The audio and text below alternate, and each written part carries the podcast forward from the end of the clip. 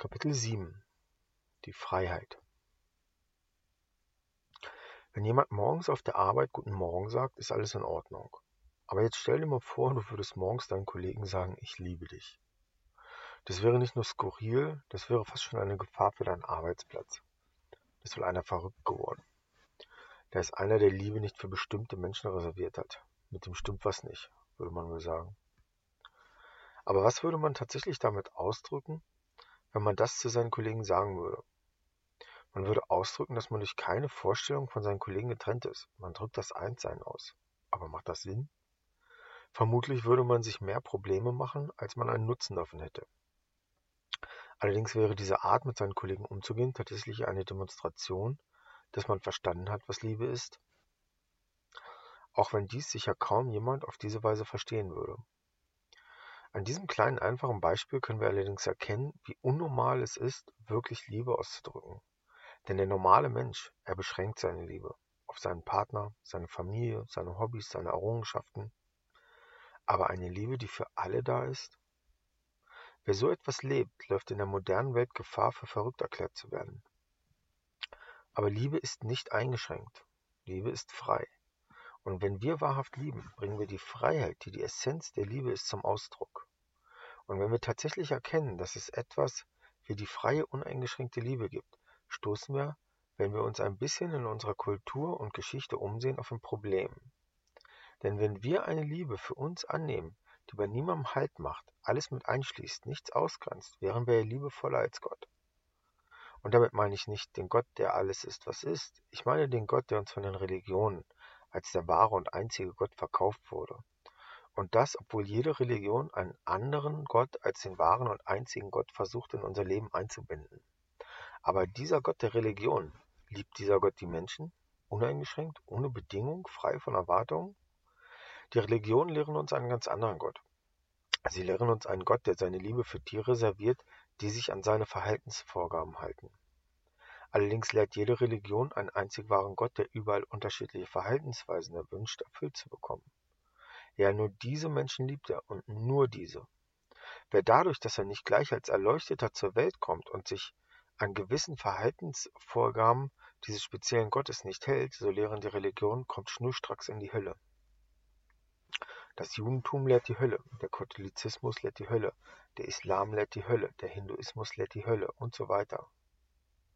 Was lehren also diese Religionen, die einen Gott verkaufen wollen, der seine Liebe nur für die reserviert, die sich so verhalten, wie die jeweilige Religion es lehrt, dass man sich verhalten soll? Sie lehren, dass die höchste Energie eigentlich eine sehr geringe ist. Und zu was führt das?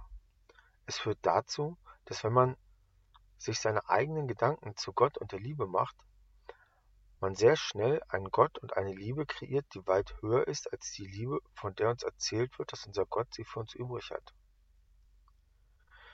Kannst du dir unter diesem Gesichtspunkt vorstellen, wahrhaft zu lieben, ohne die Religionen, so wie sie in der derzeitigen Form existieren, in Frage zu stellen? Aber das ist, aber das ist bei weitem noch nicht alles.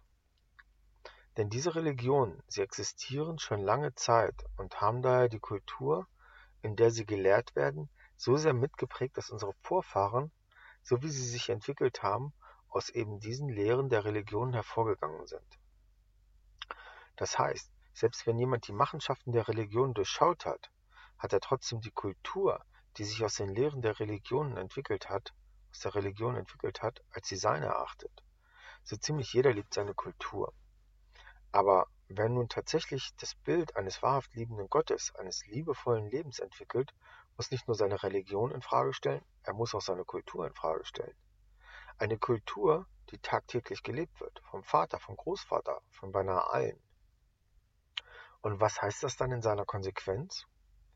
Es heißt, dass derjenige, der einen wahrhaft liebenden Gott, also ein wahrhaft liebendes Leben vertritt, sogar seine eigene Kultur und die Glaubensvorstellung seiner Vorfahren in Frage stellen muss. Und genau das ist das Dilemma mit der Liebe. Jeder möchte Liebe, jeder ist bereit, eine höhere Form von Liebe anzunehmen. Aber gegen seinen Vater zu reden, gegen seinen Großvater zu reden, öffentlich aufzuzeigen, dass die Kulturgeschichte, auf die man so stolz ist, sich auf einen zornigen Gott aufgebaut hat? Das ist etwas, das für einen Menschen, der einigermaßen ohne ständige Konflikte durchs Leben gehen will, eine schier unüberwindliche Herausforderung darstellt. Und genau das ist das Dilemma mit den Religionen und der Liebe. Der Gott der Religion ist kein edles Wesen. Er ist bedürftig, aggressiv und alles andere als mitfühlend. Mit anderen Worten müssen wir, wenn wir wahrhaft lieben wollen, zum Revoluzer werden.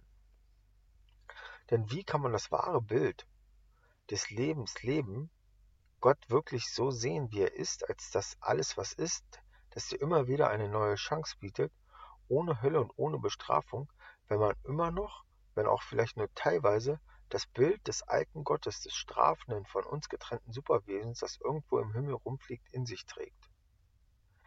Ein Großteil unserer Entscheidungen wird von uns auf der Ebene unseres Unterbewusstseins getroffen.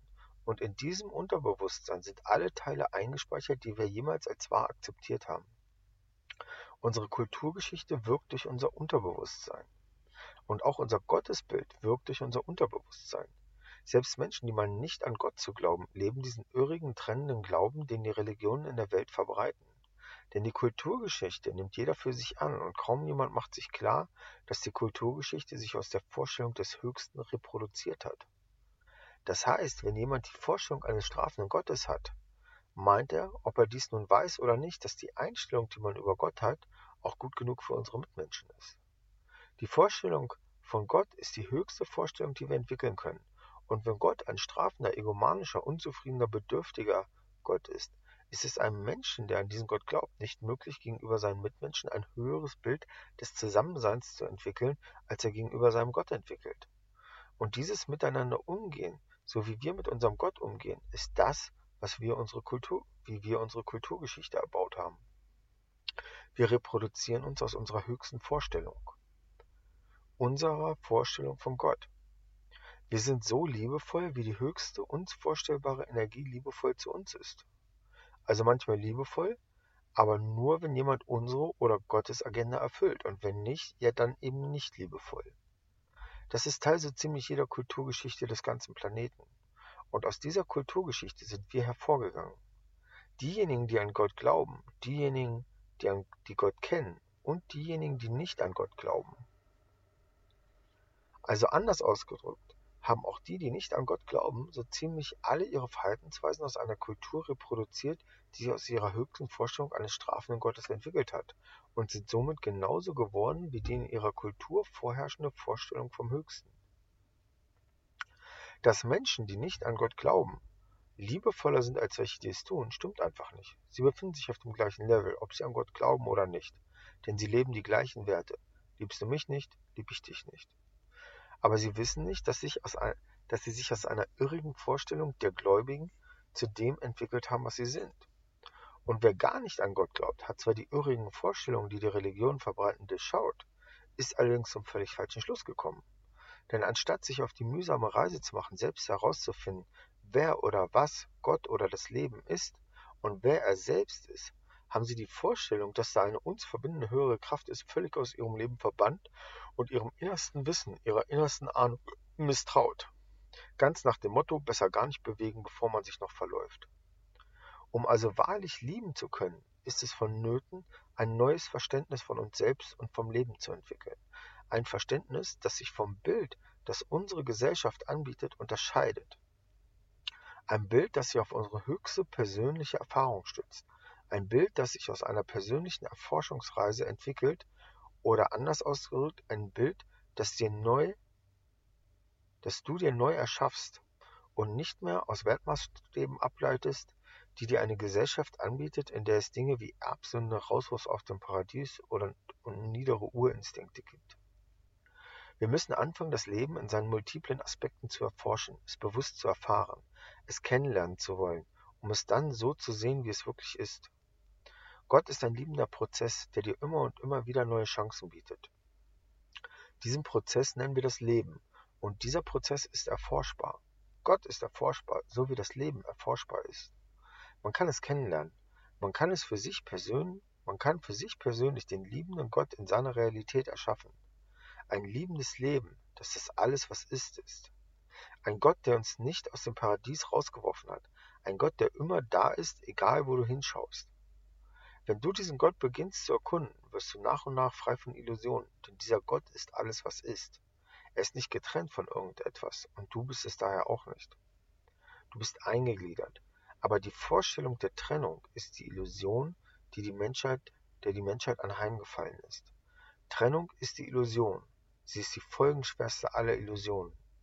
So wie du nicht vom Leben getrennt bist, so bist du auch nicht von Gott getrennt. Denn Gott und das Leben sind ein und dasselbe. Um wirklich wahrhaft lieben zu können, müssen wir unsere falschen Glaubensvorstellungen vom Höchsten ausmisten. Ein Gefühl ist die Erfahrung dessen, was du so siehst. Siehst du einen zornigen Gott? Wie kannst du dann deine Liebe zum Ausdruck bringen, wenn die Vorstellung vom Höchsten eine sehr geringe ist? Aber es geht hier um mehr als nur um Glauben. Wir sind in einer neuen Zeit, in der die Schleusen in die höheren Welten voll offen stehen. Es ist jetzt jeder Mann, der sich wahrhaft auf den Weg begibt, möglich, Gott wirklich kennenzulernen, so wie er ist, so wie das Leben in ihren, höher, ihren höherdimensionalen Prinzipien tatsächlich funktioniert. Die Kenntnis, was das Leben ist, lässt sich emotional erfahren, was Gott ist. Kennst du den nicht strafenden Gott? Kennst du den liebenden Gott?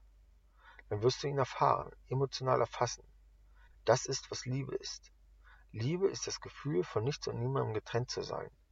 Lieben ist das gefühlsmäßige Erfahren des Einsseins. Lieben heißt Leben ohne Trennung.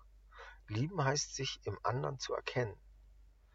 Lieben heißt nur von Brüdern und Schwestern umgeben zu sein, weil es eine, weil es eine Familie gibt,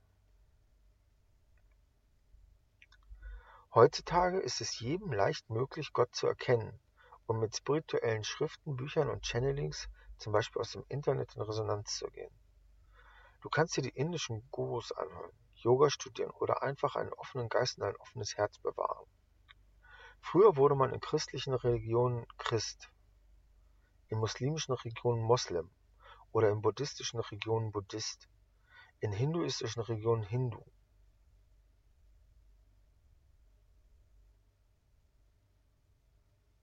Man übernahm, was einem die Kultur angeboten hat.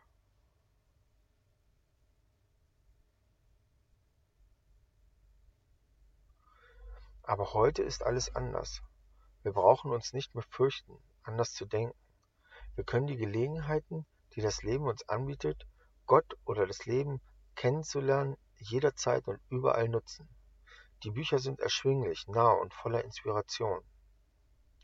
Wir haben Internet und eine Welt, in der durch die Vernetzung Informationen über alles und eben auch über Spiritualität leicht zugänglich sind. Wir müssen diese Gelegenheiten, das Leben kennenzulernen, nur wahrnehmen. Und wir müssen erkennen, dass das in unserer Kulturgeschichte uns dargebrachte Bild, dass man Gott nur durch den Glauben erfahren kann, nicht den Tatsachen entspricht. Dies ist ein falscher Mythos. Zwar ist der Glaube, dass zwar ist, zwar ist der Glaube das Öffnen der Tür zu Gott oder zum Verständnis des Lebens, aber der Glaube führt zu dem, was wir Wissen nennen, sobald er sich weit genug gefestigt hat. Die irrige Vorstellung, dass Gott nicht wirklich verstandesmäßig erfasst werden kann und nur durch den Glauben erfahren kann, werden kann, basiert auf den falschen Annahmen, was Gott ist. Solange Gott jemand sein soll, der für dich deine Unvollkommenheit bestraft, macht es Sinn, dass dieser Gott nur durch den Glauben erfahrbar ist, denn du kannst nicht verstehen, was nicht so ist. Ein Gott, der dich aus seinem Reich wirft und sich bestraft, wenn du auf dem Heimweg Fehler machst, ist nichts, was du aus dem Wissen, das in deinem Innersten existiert, nachvollziehen kannst. Von daher musste man glauben, dass Gott eben nur durch den Glauben erfahrbar sei, weil der Gott, der von den Gesellschaften den Menschen angeboten wurde, tatsächlich nicht verstehbar war. Da er so viele Illusionen in sich barg. Kurzum, der alte Gott der Religion ist ein falscher Mythos. Ein strafender Gott ist ein falscher Mythos. Ein von dir und dem Leben getrennter Gott ist ein falscher Mythos. Wer das verstanden hat, kann jetzt über den Glauben hinausgehen, dass man Gott nicht verstehen kann. Gott ist verstanden, wenn wir wissen, dass Gott alles ist, was ist, und dass auch du von nichts, was du bist, getrennt bist, dass du mit allen Teilen deiner selbst verbunden bist, allzeit und du so viele Chancen hast, wie du brauchst, um deine Mission auf dem Weg des Aufgebens der Illusionen zu vollenden. Die Kenntnis des Einsseins mit allem ist der Beginn des Erfahrens wahrer Liebe, des höchsten Gefühls, das sich auf die höchste Vorstellung von wer wir sind gründet. Dieses Gefühl des Einsseins, auch Liebe genannt, ist der Ausdruck dessen, was wir wahrhaft sind. Wir sind Liebe, wir sind Schwingung. Liebe ist alles, was es gibt. Wir sind Energie und Energie ist Liebe. Liebe ist der freie Ausdruck dessen, was wir sind. Wir sind ein Ausdruck des Lebens.